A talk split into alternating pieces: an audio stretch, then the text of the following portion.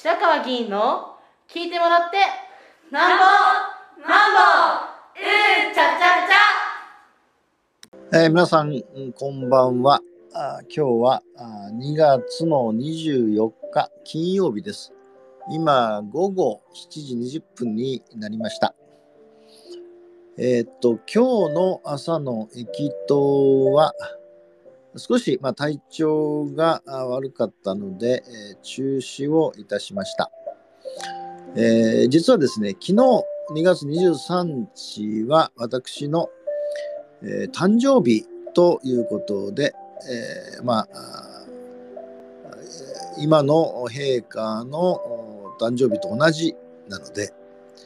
えまあ、ちょっと恐縮をするんですが、あ昨日は誕生日でした。で、その誕生日だったんで、えー、っと、昨日の夕方からですね、えー、まあ、いわゆる選挙に向けたあ選対会議というのを開いていただきまして、で、終わってですね、えー、誕生日のケーキをですね、えー、私に、まあ、内緒でだと思うんですが、準備をしていただいてて、えー、皆さんからですね、えー、ケーキとそれからあの花火のようにですねケーキの上でこうパチパチ、えー、線香の光るですねわざわざつけていただいてですねそれをいただきました。でまあ大変あのケーキそんなことは初めてなもんですから、えー、で、えー、調子に乗ってですねあのワインを継がれるままにカパカパの飲んでしまってですね。ちょっと途中で、えー、2時間ぐらいしてですかね。ちょっとなんとなくあの 飲みすぎた感じでちょっとソファーで休んで、えー、家に帰ったんですがああもうちょっとこの調子だとちょっと朝は難しいかなと思ってですね、えー、今日は本当は蒲生駅の東口でやるつもりだったんですが、えー、今日は中止しました。あんまり体調のことでですね、中止っていうのはめったにないんですが、昨日はまあお誕生日ということで、えー、かこつけてですね、もう今日はもう休もうということで、えー、休みました。で、実は昨日はですね、えー、実は朝ですね、朝午前10時から、えー、ちょうど12時まで2時間ですが、えー、っと越谷市議会議員有志の会とえー、この超党派7名の有志の議員がですね、えー、まあ、議会は本来こう多様性とかですね立場や考え方の違いを超えてですね地域の問題を解決していくというための活動をしていくのが議会だったんですがなかなか議会今そう越谷市議会特にそうなってないので、えー、まあ、少なくとも志あるものがですね会派党派を超えてやっていこうということで、越谷市議会議員有志の会っていうのを作ってずっとやってきました。で今はですね、えー、っと7名の議員がこの会員といいますか構成員なんですがでまああの主にやってきたのはですね年に1回あ年に1回です年に4回です。えー、越谷市議会が年に4回開かれてるので、えー、その年4回開かれた後に必ずですね、施政報告会をやると。いうことでずっとやってきたんですね。で、まあ、コロナ禍、この間コロナ禍ってことがありましたので、えー、YouTube チャンネルで、ライブで公開配信をするということも続けてきました。ただですね、まあ、今日、今日からその越谷の3月次回始まるんで、まあ、議会閉会後をやるっていうのが通例だったんですが、えっと、その今年だけはですね、4月23日に市会議員選挙があるんで、ちょっと準備が間に合わないということもあってですね、えー、まあ要するに4年に一度ってことになるんでしょうけど、議会の直直前ですね、開かれる前に、昨日、あの政報告会を10時から12時までやりました。えー、で、まああの、もちろん1週間前に告示を迎えたんで、議案書とかですね、それから、えー、っと、えー、議案条例案とか、それから、えー令和5年度の当初予算案とかっていうのも説明をずっと受けてるんで、その中からですね、まあ、事前に協議して、ぜひ報告したいものっていうのを取り上げて、昨日、あの報告をし、で、まあ、福田市長も、今回もご参加いただいたんですが、ちょっとまあ議会前ということで挨拶だけで。で、えー、3月以下の焦点や争点を話した後に、もう一度ですね、みんな、あの、まあ、7名とも再選を期して、えー、今、市会議員選挙準備してるんで、えー、まあ、市会議員望む決意というか、アピールというのを、まあ、それぞれしたということで、まあ、そういう意味ではですね、これで最後の、まあ、市政報告会を行ったということに、えー、なりました。でですね、その後、12時で終わったんでですね、私はですね、えっと、市民対話集会、まあ、第20回目の市民対話集会を、レイクタウン、レイクタウンの駅前ですね、あのイオンのレイクタウンにこう、なんていうんですかね、エスカレーターで上がっていく、その広場があるんですけど、これはまあ、あの、20回目なんですが、大体東武鉄道の駅前でずっとやってきたんですけど、えー、レイクタウンでもやってみようということになってですね、初めて昨日取り組みました。で昨日はですね、非常にポカポカして暖かかったんで助かりました。まあ、コートも一切着ずですね、えー、ジャケットで、えー、できて。で、まあ、それもあったもんですからね、バッタバタしまして、えー、市議員有志の会の政府国が終わった後にですね、もう12時終わったんで、もうバタバタとですね、凱旋用具を積み込んでですね、向かったんですが、ご存知の通り、その土曜、土曜日曜とか祝日はですね、エレクタンの駅、エレクタンのイオンの周り周りというのは大渋滞になってですね、まあ、昨日もそうだったんで、えー、もうお昼ご飯を食べてる時間ないなっていうことで、えー、もう、まあ、途中でですね、あのパン屋に寄ってですね、それでパンを買ってて、そのままもう、車の中でパンを食べてですね、それで着いたんですね。1時20分頃でした。で、あの、2時から開始をするというふうに、えー、告知してたんで、えー、着いたらまたバタバタバタバタですね。で、また初めてってこともあるんで、ちょっとどこの位置に、えー、モニターを置くかとかですね、ライティングするかとかですね、いうこともあってです。で、まあ、なんとかですね、それはあの間に合って2時から、えー、始めることができました。で、まあ、初めてってこともあった。まあ、腰、ものすごくその、レクタウン駅からですね、降りてこられて、え、イオンの方に向かわる方多いんですが、まあ、ちょっとさすがに、えー、越谷越谷のの市民の方かどうか全くわからなくて、まあ、年間6000人も来るようなとこなんでですね、まあ、ほとんど見分けも少ないし分からなかったんですが、ただまあ50枚ぐらいその姿勢レポートを用意してたんですけども、まあ、ほとんどなくなってしまってですね、まあ、もっと渡した方が、あのー、市民の方かどうか分かりません。越谷市民の方かどうかですね。でただですね、まあ、結構な皆さんがですね、あの YouTube で配信中というふうになってたんで、QR コードをですね、スマホを掲げて、えー、えー、なんていうんですかね、えー、入力する方とか、それからまあ高校生とか若者とかですね、小学生とかですね、えー、まあ結構な方々が、あの、まあ、注目をいただいたんですね。で、まあ3時に終わってということになって、えー、最初言いましたように戦隊の会議やるんですけど、まあ終わって、まああの、まあ、私の誕生日ってこともあるんだけど、食事をするとかなったんですよ。これまた、あの、まあ、4時から始めても6時になるんでですね。じゃあ、あのイオンでなんか買っていって、それでみんなで食べましょうかってことになったんで、まず買い物もすることがあってですね。さらに、その、結局のところはですね、そのセンター街始めた4時半ぐらいで、で、6時半ぐらいまでやりましたかね。で結局まあ、あれやこれや準備してる間に7時に、まあ、なったんですけども、先ほど言ったような事情で、あの、まあ、嬉しいこともあって、まあ、そういうこともあったんで、えまあ、今日は、駅頭は中止をしたということになります。で、えっと、今日ですね、午前10時から、本会議が招集されまして、まあ、3月議会というのは必ず冒頭にですね、えー、と市長から施政方針の演説が行われて、それから教育長から教育行政方針を提起すると。これも必ず3月議会はそうなってます。で、まあ、あの、市長の施政方針率は1年間の越谷市の施政運営の大きな視点とか柱とか方向性とかですね、いうことなを、まあ、ずっと述べるんで、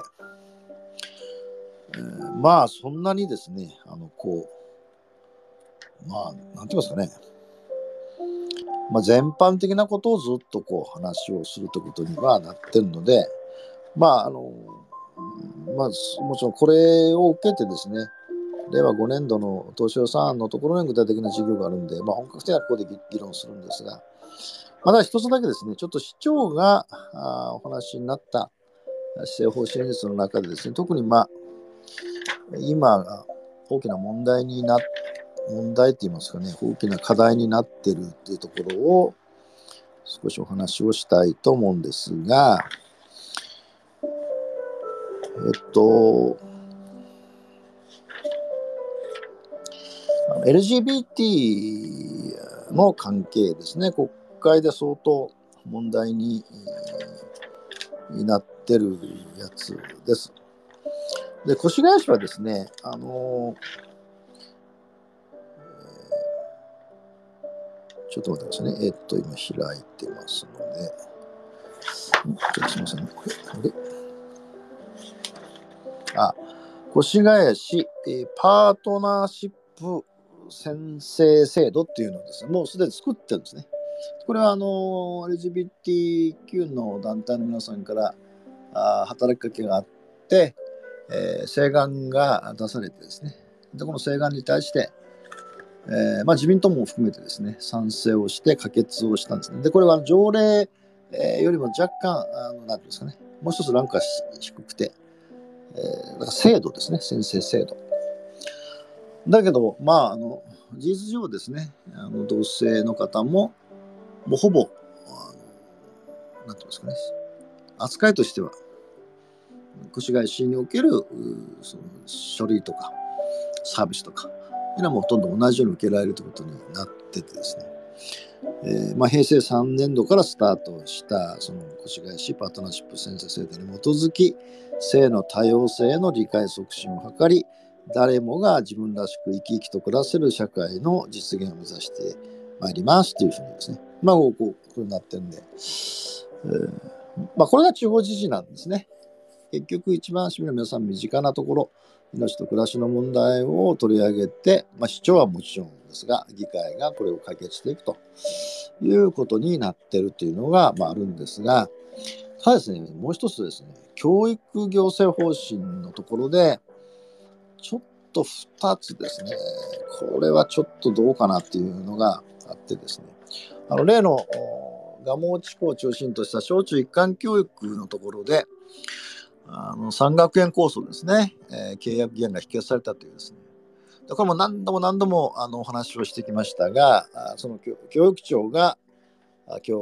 日演説をした教育行政方針のところにですね、こう書いてあるんですね。ちょっと読みますね。仮称、